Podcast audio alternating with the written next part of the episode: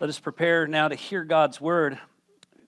If you do have a Bible, and I hope you do, turn with me to First Corinthians chapter ten. First Corinthians chapter ten. We are in our third part of this series that is warnings from the wilderness. Here in this section of Scripture, Paul is indicating to the church at Corinth some very important warnings of what God did to the children of Israel in the days of their wilderness wanderings. I'm going to begin reading in verse six, and I'm going to read down through verse eleven. Then we'll pray and consider from verse nine onwards today. Listen as I read God's word. Now these things took place as examples for us, that we might not desire evil as they did. Do not be idolaters, as some of them were. As it is written, the people sat down to eat and drink and rose up to play. We must not indulge in sexual immorality, as some of them did, and twenty-three thousand fell in a single day. We must not put Christ to the test, as some of them did, and were destroyed by serpents. Nor grumble, as some of them did, and were destroyed by the destroyer. Now these things happened to them as an example, but they were written down for our instruction, on whom the end of the ages has come. Let us pray. Lord, as always, whenever we open your word, we do so with the clear sense that this is the very word of God, that the things that you reveal to us in it are those things which have authority for our life, those things that bring correction and instruction, those things that can be believed and, and held as true and sure. Lord, we thank you that you've given us your word. And in this section, Lord, you've given us to reflect upon the children of Israel and their sin and their sinful desires and your dealings with them. God, I pray that as you have purposed this to be an example for us, even the, the church at Corinth as well, on whom the end of the ages have fallen, Lord, may your word and your warnings have their full effect. And Lord, may you teach us and wean us from worldly hearts and minds. In Jesus' name we pray. Amen. Again, to, to kind of set the stage and, and take us to where we'll take it up today, just want to remind us in chapter ten, verse six, as well as in verse eleven, it tells us these things happened, or these things took place as an example for us. So these events and these sins and these compromises that were recorded, and God's dealings with the children of Israel and consequences and punishment, they not only dealt with them in that time and accomplished a historic purpose in the lives of Israel, even manifesting his power to them and to the surrounding nations, but more than that historic reality, God was also working in those events particular things in precise detail that would be an example for us. These things happened to them as an example for us, on whom the end of the ages have fallen. It's not random. We see God's precise and supreme sovereign control over each one of these elements. Also, we remember, I want us to remember that in here it tells us this. In verse six, it took place as examples that we might not desire evil as they did. Now, it's going to go on, too, and take us to a lot of um, passages in the Old Testament where they did evil. But this scripture here reminds us it's not simply telling us not to do evil as they did evil, but not to desire evil as they desired it. Because desire often comes before the doing. And if we think we can intervene between doing and uh, desire and doing, we've done well. And we may have done better than some. But the scriptures are wanting us, by the grace of God, to go deeper than just stopping and controlling and, and, and altering and influencing what we do. The Word of God, by the Spirit of God, is able to work in a way that is able to transform not only our deeds, but also our desires. Isn't that good? And we rem- we rem- remember, as we looked at Jesus and as he gave those examples, that someone has committed adultery not simply by doing that, but when someone has looked with lustful intent, he has already committed adultery in his heart. And so the, these examples are given not to just make you, cause you, or force you to behave morally. No, these examples are given so we might, by his grace, learn to not desire evil as they did. So it comes down to the very wants and desires of our heart that this passage of Scripture is seeking to cultivate. If we see it merely as a restraint on behavior and actions, we're missing the depth of this passage, because it really is pressing into our very delights and desires. Now, today, we're, we're on, over on to really verse nine and ten. Let me read those. We must not put Christ to the test as some of them did and were destroyed by serpents. And we looked to some extent at that last week as they grumbled. Verse ten, nor grumble as some of them did and were destroyed by the destroyer. Now, these things happened to them as an example. And so we looked uh, in Numbers chapter twenty-one last week of the serpents and the grumbling that constantly was taking place among the children of Israel. We began to just look at the astounding ways where God so powerfully dealt with them, delivering them from their slavery in, in remarkable, demonstrable, astounding, awe-inspiring ways. I mean, the, the plagues that were poured out upon Egypt was such a visible, powerful, profound manifestation of the divine hand. The world had not really seen or known anything like that before. Now, well, wasn't there the flood before? Yes, but I tell you this, most of the world just died in the flood.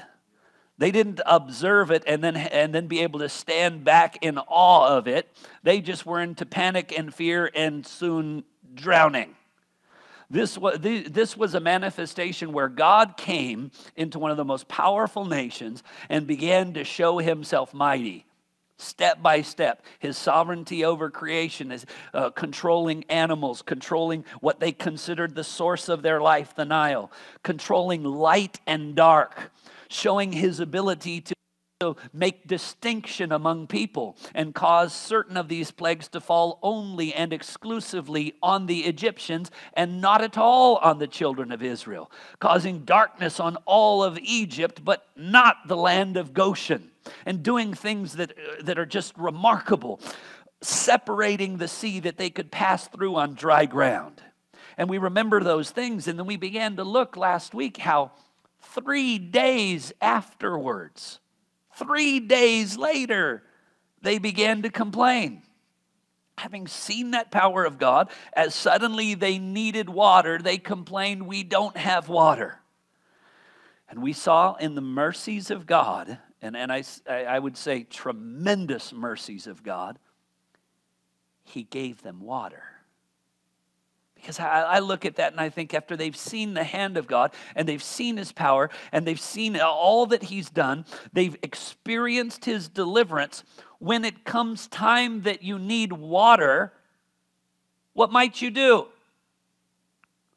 Oh God, we have need of water. We don't know where it will come from or how you will bring it, but you know that we have need, and we know that there is nothing that you cannot do. Well, that would have been wonderful. But is that what the children of Israel generally do?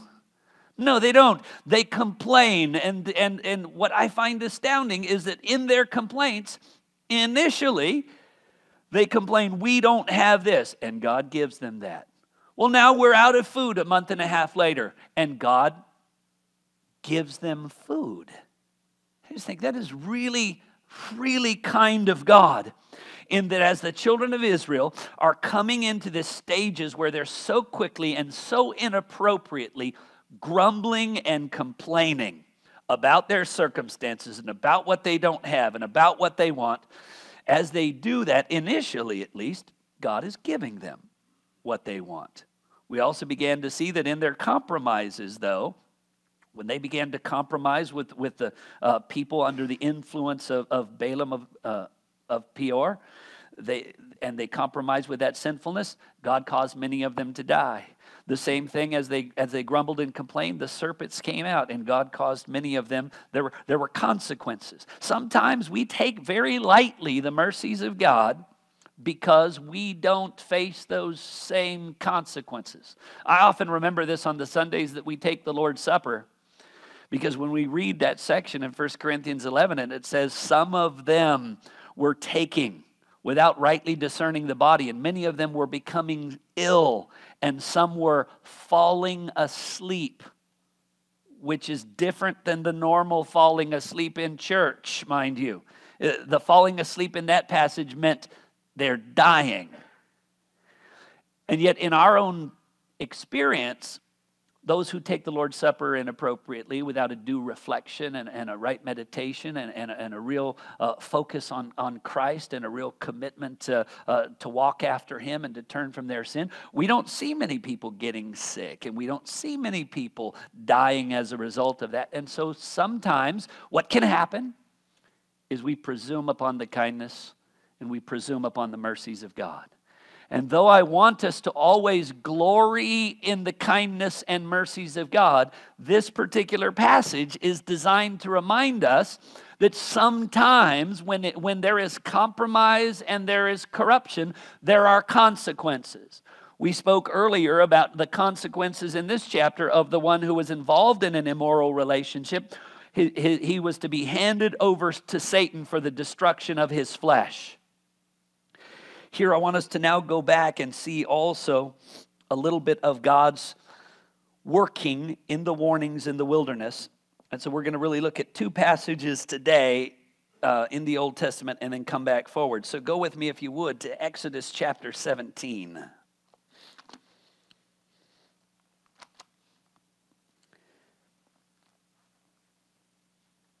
In Exodus chapter seventeen... again, the children of Israel are working their way on their journey. Now, what's amazing is God has already provided for them bread from heaven. He's already provided for them the taking of the water that was bitter and making it sweet.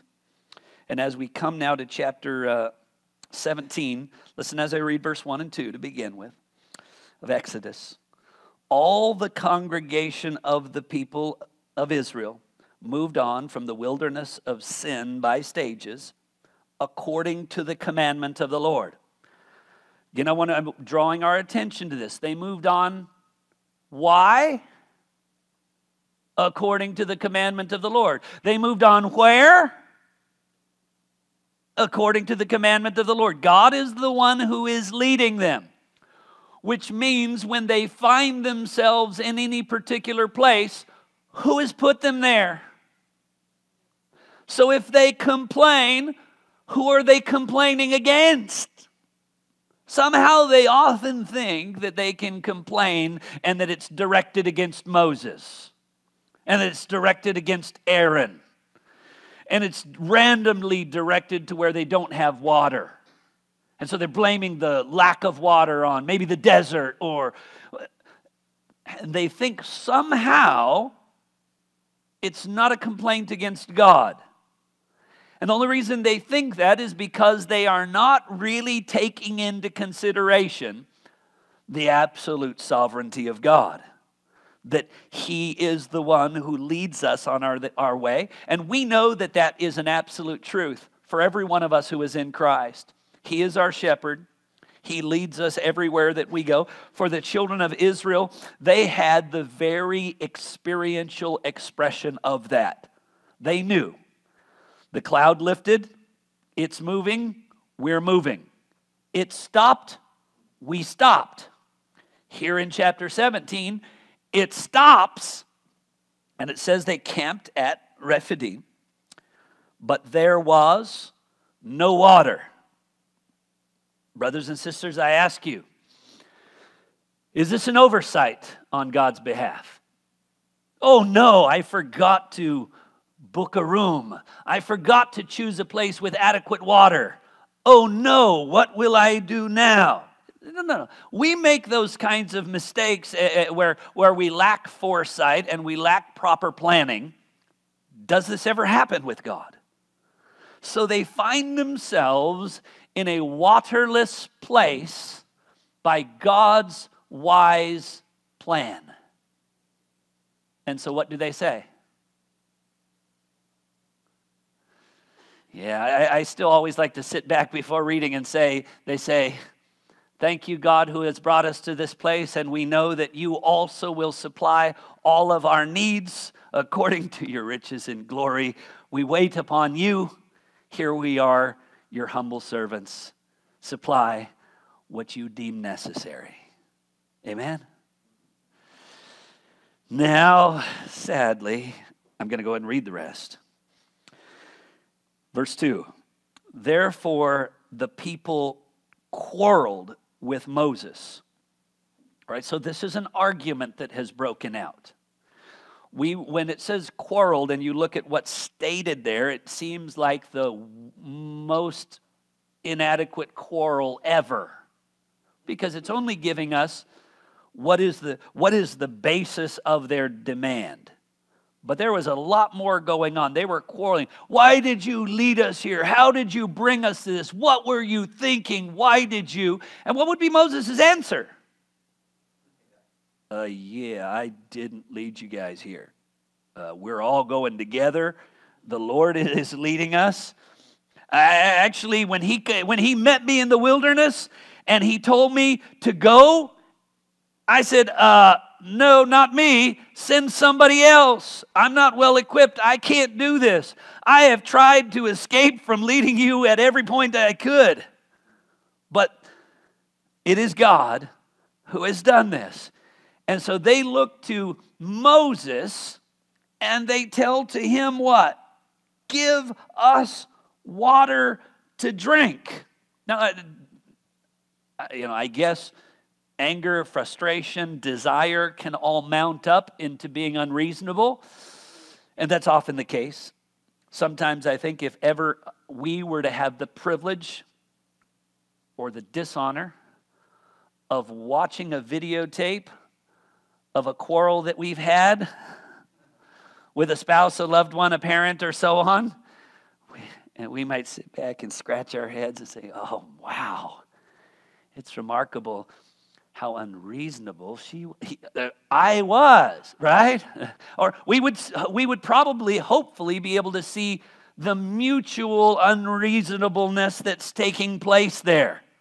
But sometimes in the moment, our unreasonableness, the overflow of our wants, they trump rationality. Give us water. Now, where are they expecting Moses to get this water from? Uh, let me check my bag. What, where will he get this water from? There's absolutely no means. Remember, they're in like a wilderness desert. He can look around, and what does he see? There's no water. Further, should we go north, south, east? Which, which direction will I find water first? Maybe he doesn't even know. And more than that, God is the one who stopped him there. Do you really go off another direction? Give us water. And Moses said to them, why do you quarrel with me? Which is a good response. You're addressing the wrong person. I can't fix this. And I ask you this in the first place. Why are they quarreling with anybody? They're quarreling because why? They want water. They crave water. They are thirsty. Now, I will say this. That hopefully, um, or that is likely a desire every single one of us can identify with. Thirst is, is, is a common experience and a common necessity.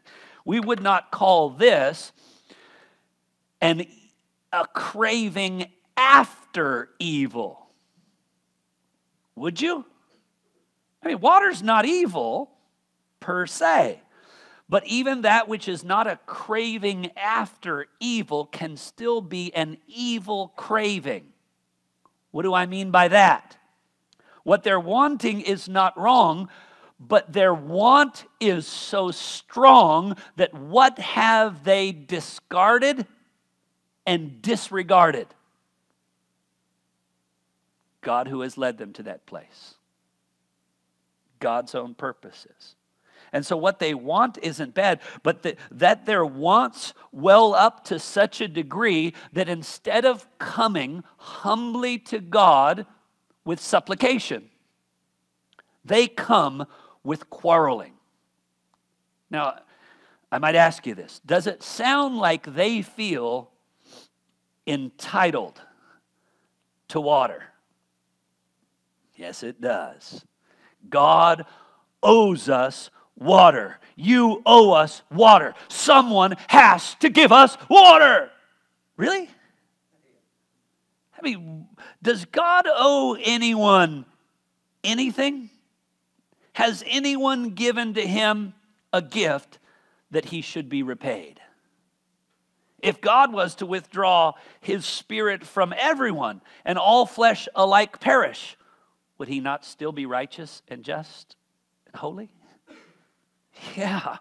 See, but this is what begins to happen. We live in a world as human beings where we want, you know, and, and, and song lyrics are filled with these kinds of things, urging people to follow their hearts, declaring the helplessness of, of humans because the heart wants what the heart wants. And it's like, okay, yes, the heart wants what it wants, but are you going to let your life be led by your wants? Are your wants the Lord of your life? Do you feel entitled to demand all that you desire? Or have we been bought with a price? Have we been given a life? Do we belong to another? Is it possible that there is someone who is entitled to everything I am and everything I have, and I'm entitled to nothing, and yet that he would set forth his provision of mercy, of forgiveness, of eternal life, of an inheritance in heaven, that he would endow me with his glorious riches, though I am not entitled to those things. He's granted me in Christ things that I could never earn, never deserve, never wanted, that are better than all of the desires of this earth. And yet, I would quarrel with him. I would let my demands so swell that my want for this temporary pleasure, this temporary experience, this temporary peace is far more meaningful to me now than all of the promises that God has for me. What has gone astray? This is the warning that is being given, the warnings from, from the wilderness here. They come, and Moses says this, it's still in verse two, why do you quarrel with me? And then he goes on, why do you test the Lord? Ooh, that is a very strong st- statement, isn't it? Because remember, we went back a, a, a couple chapters here, and God had made the water bitter and then made it sweet, and he had done this in order to test them. Why are they testing the Lord? Why would they challenge him? Do they think that he does not see what they do, does not hear their grumbling, does not recognize their lack of faith, does not see their discontentment? Why do you test the Lord? Now note this. This is very important for us to grasp for a moment, because as Moses says, that really indeed under the inspiration of the Spirit, why do you test the Lord? I almost guarantee you, you could go one by one throughout the children of Israel and say, why are you testing the Lord? And they would say, I am not testing the Lord. I just want water and I want it now, but I'm not testing the Lord. That would probably be their testimony without fail. I'm not testing the Lord. I, I'm not going to, I'm not challenging him. I'm not threatening him, but here's where I'm at. I want this. And so we, uh, we have the ability to think in divided categories that ought not be divided. Well, I'm not, I'm not talking about spiritual things right now. I'm not talking about God, doctrine, character. I, I'm not talking about any of those things. I'm not talking about anything moral. I'm not talking about anything sinful. What I'm doing right now is, this is what I want, and I don't have it, and I really want it, and unless somebody gives it to me, I'm going to be upset. It's just something, any discontentment, and this is something that we've got to remember, all discontentment is a despising of the Lord's provision. Whew. Now, none of us, if I was to say, show of hands, who wants to despise what the Lord has provided in their lives today? I'm hoping there's no, no place in which I would get a hand raised, right? But how many are harboring some degree of discontentment? How many are looking at something in their life that's not how they want it, and they are grumbling, they're complaining, it's overflowing in their communication, their relationships, in their attitude? How many is that happening in? And you think, well, no, no, no, my problem isn't with the Lord. My problem is with my parents. My problem is with my boss. My problem is with my neighbor. My problem is with, and, and we, we, my problem is with Moses. No, we're not testing the Lord. We're not even saying the Lord has to give us water. Moses, you give us water. What? Why do you test the Lord? Verse three, but the people thirsted for water. And the people grumbled against Moses and said, why did you bring us up out of Egypt to kill us and our children and our livestock with thirst? So here's, here's their desperation. They don't understand why this has happened, why what's going on is going on. All they know is what they want. Why would you test the Lord? I mean, you would hope that even that check for a moment would cause them to step back and say, you're right. God has miraculously delivered. He has miraculously provided.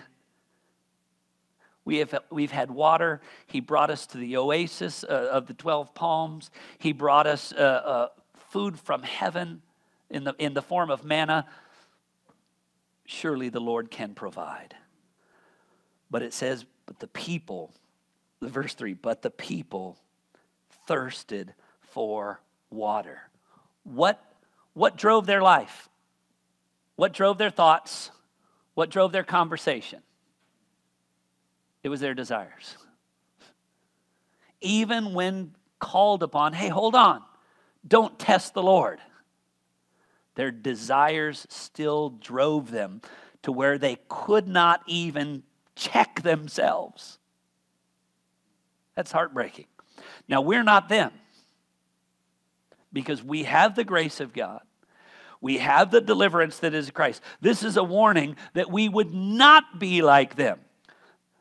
They couldn't do otherwise because God had not given them a heart to see and eyes to hear. God was leaving them to the longings of their heart to even again, in a sense, show us the desperate condition of man. In his natural condition, man is a slave to his desires. He cannot and will not break free from his sin. They tested, they grumbled, and they complained. Look, and it spills over because in verse four it says this, so Moses cries, cried to the Lord, what shall I do for this people? They are almost ready to stone me. And the Lord said to Moses, pass on, take some of the uh, elders of Israel with you, take in your hand the staff with which you struck to the Nile, and go. Verse six, behold, I will stand before you there on the rock at Horeb, and you shall strike the rock, and water shall come out of it, and the people will drink. Now remember, by this point, the amount of water that would be ne- needed, I cannot quantify it in terms of gallons and liters personally, because you have all of the men, all of the women, all of the children, all of their livestock. It is a lot of water that would be needed. And what has he told him to do? Go up to a stone and strike it, and I will cause water to come out. Now, that's a, that's a strange thing to say. Now, I guess part of the problem is we've read this and we've grown up reading it, and so water coming from the rock just, of course water comes from the rock, because that's what God told Moses to do. But before that had happened, go tap the rock with a stick. And what? How's that going to help? And God is going to cause water to come out of the rock. And it says he did so in the sight of the people, and he called the place Massah and Meribah, because the people, because of the quarreling of the people of Israel, and because they tested the Lord, listen, by saying, is the Lord among us or not? Did you see what just, just happened in that? In the midst of their quarreling, Here, here is their, their argument. As all is going awry, we're at a place where there's no water, things aren't what we want, they're not how we expect. I don't think the Lord is with us. I don't even know if the Lord is here with us or not. What? Uh, have a look-see, because right there, that never left them, is a pillar of fo- smoke or a pillar of fire, whether it's day or night. Is the Lord with us or not? See, their determination isn't on the basis of a clear, manifest presence of God, isn't on the basis of the ongoing and consistent provision of God. Their issue is, I'm not getting right now what I want. So where is God? Is he with us or is he not with us? They're going to make the determination on whether or not they deem God to be with them, not on the basis of this clear, visible manifestation, but on the basis of, is he giving me right now what I want? Oh my. Now listen, even in all that, all that happens at this point to the children of Israel is what? God gives them water, abundant water, fresh water, flowing water. And the only consequence in this particular occasion is he names the place quarreling and testing. So, uh, yeah, I mean, if, if the worst that's going to happen to me is you're going to give this place a negative name, I'm good with that, because I still got what I wanted. Now, you would, I would hope with the children of Israel that as they've struggled, maybe in their lack of experience, certainly in their lack of faith, with God's provision that he could meet their need in these moments of seeming emergency, what should they do next time they need food? What should they do next time they need water? Yeah, God's got this. So we have no additional questions, no additional needs. But that is not the case. I need you to jump over with me now to Numbers chapter eleven. In Numbers chapter eleven, it is, it is the, the section again referred to where they complained and fire destroyed many of them. Numbers eleven. And It begins like this, and I find the phrasing interesting myself. And the people complained in the hearing of the Lord about their misfortunes. Well, I want to ask you this. Can we ever complain outside of the hearing of the Lord? Go into a secret room, a dark, whisper it to somebody? No. It, it's just, it's wanting them to know that God is aware of these things. He sees these things. Do you really think that you're keeping these things secret from him, that he's not seeing them? And they complained about their misfortunes. What are their misfortunes? God has given them sufficient water everywhere they've gone. God is, ca- is causing manna to fall so that they have adequate food that apparently is sufficiently sustaining their bodily health, all that they need. Their clothes are not wearing out. Their sandals are not wearing out. God is even causing that pillar of cloud. It also serves as a cloud over them by day so that the sun does not beat down on them. If at night, it lights up the path before them so that they can travel safely. He's delivered them from enemies on the left and on the right. He's enabled them to overcome even the, the punishment that they, they themselves would experience from the uh, fiery serpents. God has shown himself mighty. He has shown them blessing and provision and care at every turn. They are not hungry. They are not thirsty. Yet they are not satisfied. Aren't you thankful that that's only the children of Israel? And no one today is like that. They complained about their misfortunes. And when you read through it, you think, what are their misfortunes? Well, and some people might say, well, their clothes are not wearing out, means they're still wearing the same clothes for a long time. They, they're not able to enjoy changing fashions, and uh, you know, they're eating the same food every day, so they're not able to enjoy all the different delicacies that are there. That's not called misfortunes, brothers and sisters. The, the, the lack of luxuries is not a life of misfortune. I mean, w- w- help us. I mean, because when you read through this, you think they're complaining about their misfortunes, but there were there were no misfortunes that were afforded to them. And all of the problems they have faced to this point have been the direct consequences of their own acts and rebellion. And it says, when the Lord heard it, his anger was kindled. And the fire of the Lord burned among them and consumed the outlying parts of the camp. And the people cried out to Moses, and Moses prayed to the Lord, and the fire died down, and the place was named uh, Taberah because of the fire of the Lord that burned among them. This is quite something. So they complained about water. God gave them water. They complained about food. God gave them food.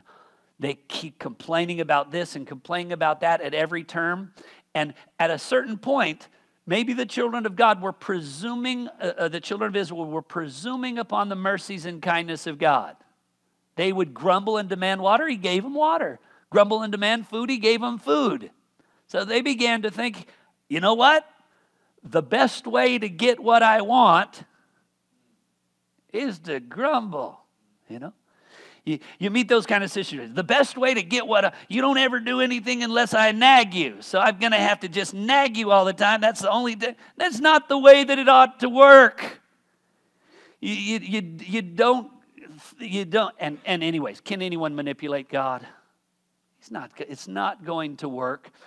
And, and again, they were not grumbling of their misfortunes in order to get something. There's just a spirit of discontent. We want more. Now it's not enough that we just have, we have more than abundant, more than adequate food that was to some degree desirable. The scripture tells us that it tasted like, like cakes or wafers with honey and coriander. It was supposed to be something that in the early days, the manna, they liked it. Now as we reach here, this fire burned in the camp, and as a result of their grumbling. So you get this sense, uh, the, suddenly there is a fire burning around the camp, and those who are on the outer portions of the camp are getting burned up. People are dying as a result of this. They cry out to the Lord, and he causes the fire to die down. But why did the fire come up? They kindled his anger, and God was making it known. And, and sometimes I think because God is so merciful, so patient, so forgiving, men think that they can presume upon it. The world that's living in its wickedness thinks there's not going to be any consequences for my sin. There are. And tragically, a multitude of present-day preachers want to only emphasize the times that God is merciful and forgiving and compassionate. They don't want to talk about the time that fire broke up and burned up the outskirts of the camp and all who were there. They don't want to talk about all those who were killed by the fiery snakes that came and bit them. They don't want to talk about uh, the acts of God's judgment and clear consequences against the wicked. And so it's important, though we see such mercy and such patience, don't presume there are no consequences. Don't presume that there is no, uh, there is no response of God to sin. So they've done this. The fire dies down as they cry out. They recognize they did wrong. Moses cries out. But verse four, look what it says. Now the rabble, some translations say mixed multitude here, but it's a different word here. This speaks more of those who uh, had bad bad character among them. Those, those who, um, the rabble among them had a strong craving. So there's a, there's a group among them who are even more given to their desires. And here's the sad thing about cravings and complaining. These things are horribly contagious. Worldliness is contagious. Greed is contagious. Materialism is contagious. Complaining, discontentment, dissatisfaction, that is super easy to pass on. You know? What's, what's astounding is you can count your blessings, you can speak your praises, praises to God, and those things you've got to work hard to encourage one another with, with the kindness and the mercies and the provisions of God. And even as you count the blessings of God and recount those things, as you meditate on those things, there's a, there's a strengthening that seems to slowly grow in your heart. But boy, just a moment's look at something else, and frustration and craving and discontentment, it's just like, it's like, why does the one take so much work to kind of, to, to cultivate and nourish, and the other is just like putting a match to the coals that have been absolutely covered with lighter fluid? Why? And it goes on to say this, oh, that we had meat to eat. It's, uh, the, the rabble had a craving, and the people of Israel also wept again. All right? So these people had a small craving. They make their craving known, and soon everybody is like, oh no. And to me, this is shocking, because what it says is this. We remember the fish we ate in Egypt. See, and that's not a longing for me personally. So just hearing that would have made me cry. No, I'm just, no, but they wept for that, they, because now they're thinking of the variety of the menu that they used to have. And we used to have all these things. And even when they're, they're thinking about it, you can see it and, and how readily available, easily accessible it was. It cost us nothing. Then they go on, the cucumbers, the melons, the leeks, the onions, the garlic. And what happens when you do that? Everybody starts salivating. You start thinking about those things. It's like, oh my. Uh, or maybe there's different phrases or different words that could be said, but that began to, oh yeah, I would like that. I wish we could have that again. Oh, there's none of that here. What will we do? Instead of, what ought they be saying? How many of us are hungry? How many of us are thirsty? How many of us are lacking in any way? It should be a season of continuous praise and rejoicing. And instead, what are they doing? They're not even saying, God, would you please expand the menu? What are they doing? They're weeping. They're gathering at their tents, outside at the doors of their tents, and crying. It's like toddlers. I want this, I want this, I want cookies for dinner. What? You're not getting cookies for dinner. This, and then they go on to say, our strength is dried up. Has it dried up? No. They have sufficient physical strength, but they're just dissatisfied. And it says, and there is nothing to look at at all but this manna to look at. And it goes on, it talks a little bit about the manna. Verse ten says, Moses heard the people weeping throughout the clans, and every door, uh, everyone at the door of his tent. Listen to that, everyone at the door of his tent. It just caught on. And the anger of the Lord blazed hotly, and Moses was displeased. And Moses said to the Lord, why have you dealt ill with your servant? So here's the beauty of it. So now what does Moses do? God, this is your fault. I mean, I'm being mistreated. I'm being grumbled against. The people are all treating me this way. Why have you dealt so badly with me? How bad did God deal with him? God preserved him when uh, someone would have wanted to kill him in childbirth, gave him the privilege of being raised in very comfortable circumstances. Even when he ended up taking off and, and leaving Egypt, God brought him to an excellent family, gave him a wife and a child, then called him, appointed him, gifted him, enabled him, delivered, gave him the words to say. There is no point at which God has done any ill to Moses. And yet, in the moment of frustration, Moses is, God, why have you done this to me? Why have I not found favor in your sight that you lay the burden of all this people on me? Did I conceive all these people? Did I give birth to them? Now, he's not asking God that in genuineness. This is now, you can see the overflow of his frustration. I should not be responsible for these people. They're not my kids. That you should say to me, carry them in your bosom and nurse them like a child. Has God told Moses to carry them in his bosom and nurse them like a child? Has, has that happened? And he says in verse thirteen, where am I to get meat to give all this people? For they weep before me, saying, give us meat that we may eat. Verse fourteen, I am not able to carry all this people alone. This burden is too heavy for me. If you will treat me like this, kill me at once.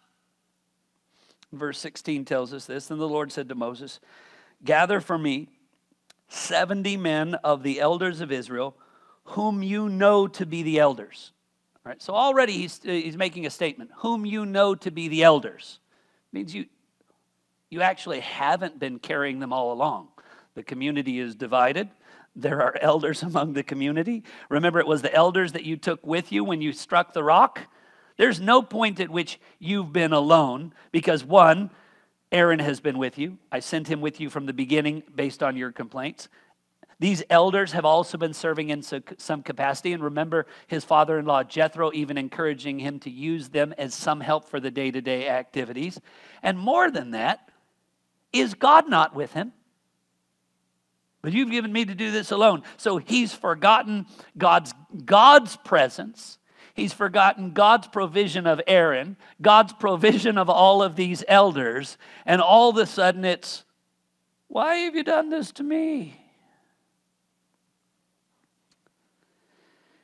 And then God gives a, a portion of the gift to them.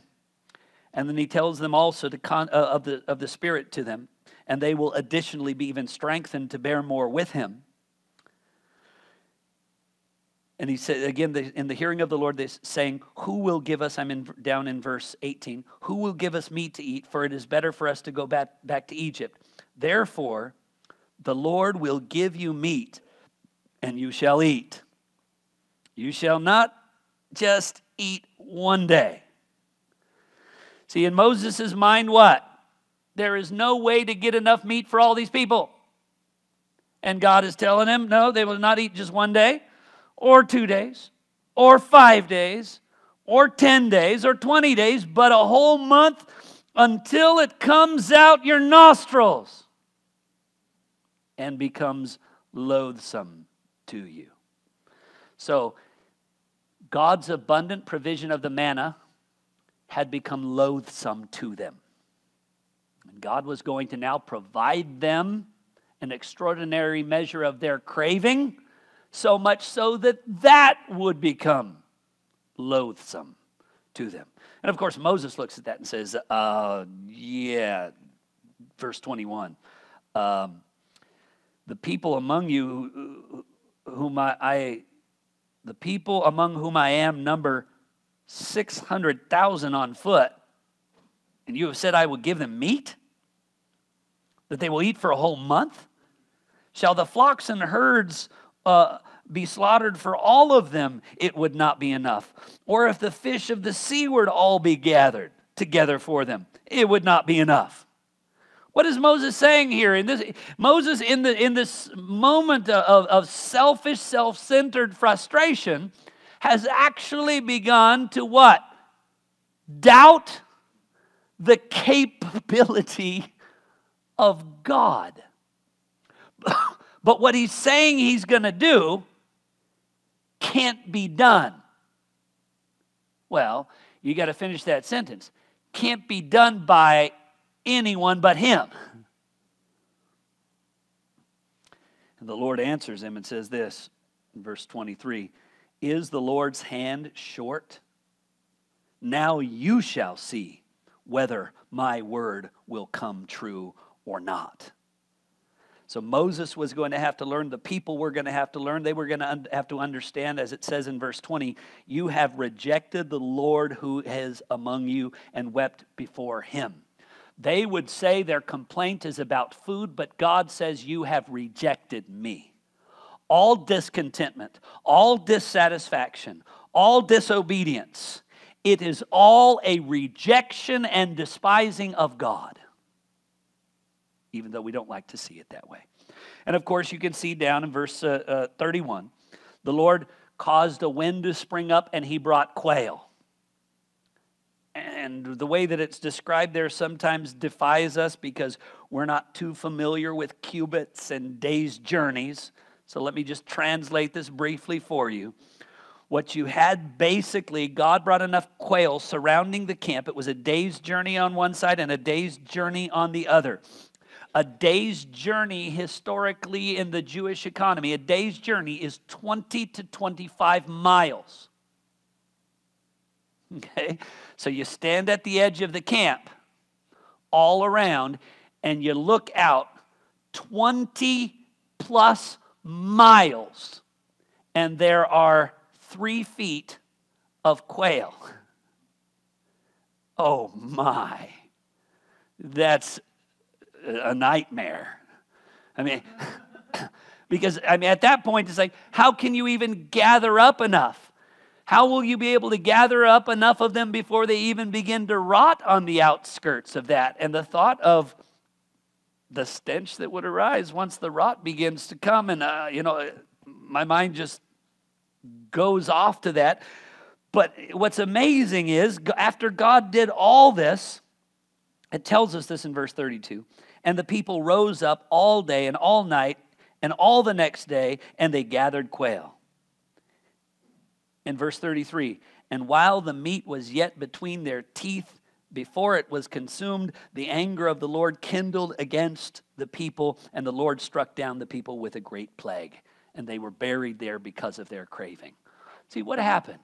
God provided, and, and what's astounding here is it looks like they just, even in the midst of God's provision, got greedy, gathered it up, took it in, cooked it up, ate it. And you know who's not been given a second thought in all of this? God. Where's the falling on their knees? Where's the giving thanks to the Lord? Where's the offering of sacrifices? Where's the committing of praise? Where's any of that? It's, this is what we've been waiting for. This is what we've wanted. Get it, take it, eat it. And it says the anger of the Lord anger of the Lord kindled against them. Just by way of, of a simple summary of some thoughts here on grumbling, Grumbling ultimately is, it really comes down to this. It, it in, because God is the one who leads us wherever he leads us. God is the one who provides and controls all circumstances. Such grumbling, such discontentment, uh, such dissatisfaction, such giving in to worldly cravings. Really, there's five thoughts that I want to share in closing. One is, it's a disregard for God's paths. He's led us, and we don't like where he's led us. We can't have a disregard for God's paths, because why? We're his. Where he leads, we need to follow. Where he would have us be, where he would have us serve. If it's in the prison, then it's in the prison. You know, if it's in a palace, it's in a palace. You know, if it's in places of hardship and, and persecution and difficulty, then it's there. If it's in places of ease and comfort, then it's there. But we cannot and ought not have a disregard for God's paths. Secondly, we should not have a despise, it, grumbling and complaining is a despising of God's providence. Or I might say a despising of God's dealings. He's given us this instead of that, but I wanted that. Do we re, are we really going to despise God's dealings with us? Thirdly, it's a dissatisfaction for God's provision or God's giving. Fourthly, it's a disdaining of God's presence. Is the Lord really here with us? They had said in Exodus seventeen. And I guess lastly, fifthly, it's a devaluation of God's purpose. So five simple closing thoughts. When we are, when we grumble, when we complain, when we let cravings captivate our hearts and, and, and remove our, our contentment in Christ, it is effectively a disregard for God's paths, a despising of God's providence, a dissatisfaction of God's provision, a disdaining of God's presence, and a devaluation of God's purpose. And brothers and sisters, that's not what we're about. And so what, when we're in need, what should we do? Fall on our knees and call out to our God who knows our needs better than we are, we do. When we, when we have wants, what should we do? Remind ourselves, man does not live by bread alone. Man does not live by meat alone. Man does not live by any of the worldly things alone. My food is do the work of him who served me. Man lives by every word that proceeds out of the mouth of God. The things of God, the plan of God, the path of God, the provision of God, his providence and his purposes will prevail. The question is, is as they surely prevail, do I meet them with praise? Praise on my lips, or with discontent and grumbling. May God teach us not to crave as they did, that we might not also see some of the consequences as they did. We'll take this up again next week as we look at part four of this section out of First Corinthians ten. Let's pray. Again, Lord, we are so thankful to be able to spend time in your word. I just wish that even as I go through this, that it would was easier to simply see and acknowledge the failings and, and shortcomings of the Israelites and not see just the same tendencies so often repeated in my own heart and life, and I'm sure all who are uh, listening to your word. Lord, we are in the world, but we do we are not of the world. Lord, we know that by your grace and spirit, you're able to set us free from those same desires that the world seeks after. By your spirit and through the influence of your word, you're able to help us set our mind on things above where Christ is seated at the right hand of God, to store our treasures in heaven, to understand and recognize if we have food and drink, we will be content with these things, and that, Lord, we would not be greedy, greedy and swindlers. We will not be driven by the passions and desires of the flesh.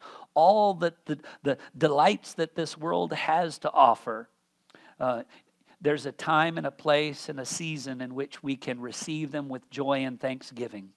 Let our hearts not give in to craving. Let us not be given over to corruption and compromise. God, let us not be prone to complaining. Fix our eyes, our hearts fully upon you, because you are our everything, and you are with us. and never forsake us. Thank you, Lord. In Jesus' name, amen.